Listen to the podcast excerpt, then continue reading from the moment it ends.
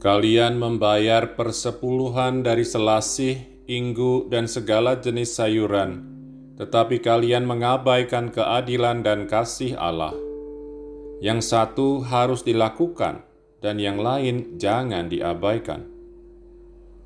Teman-teman yang dikasihi Tuhan, apa yang dikatakan Yesus tadi mengungkapkan salah satu karakteristik orang Farisi mereka memperhatikan, bahkan getol melaksanakan tradisi dan adat istiadat, tapi mengabaikan relasi yang baik dengan Tuhan dan sesama.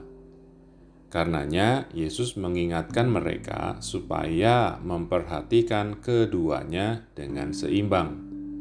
Yang satu memang harus dilakukan, tapi tentu bukan jadi alasan untuk mengabaikan yang lain bahayanya amat besar kalau yang lain diabaikan. Teman-teman terkasih, kiranya peringatan Yesus juga mengajarkan kepada kita supaya membangun hidup yang seimbang. Dalam hal, hal relasi pun demikian. Relasi kita dengan Allah dan sesama haruslah sama baiknya dengan relasi kita dengan diri kita sendiri. Dengan kata lain, kalau kita bisa nyenengin diri sendiri, tentu diandaikan kita juga bisa nyenengin hati sesama kita dan terlebih lagi Tuhan. Gimana tuh ngelakuinnya? Teman-teman yang terberkati, saya ingin jawab dengan meminjam kata-kata Paulus. Kita perlu hidup oleh roh. Hidup oleh roh berarti hidup yang dipimpin oleh roh.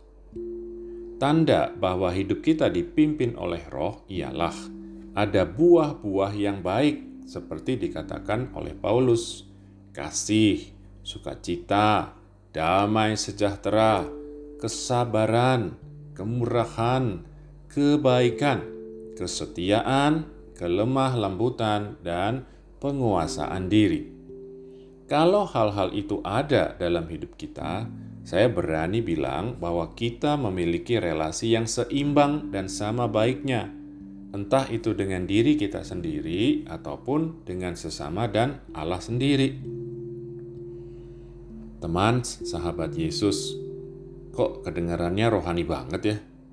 Apa kita nggak boleh lagi ngurusin hal-hal duniawi yang rekreatif dan menyenangkan?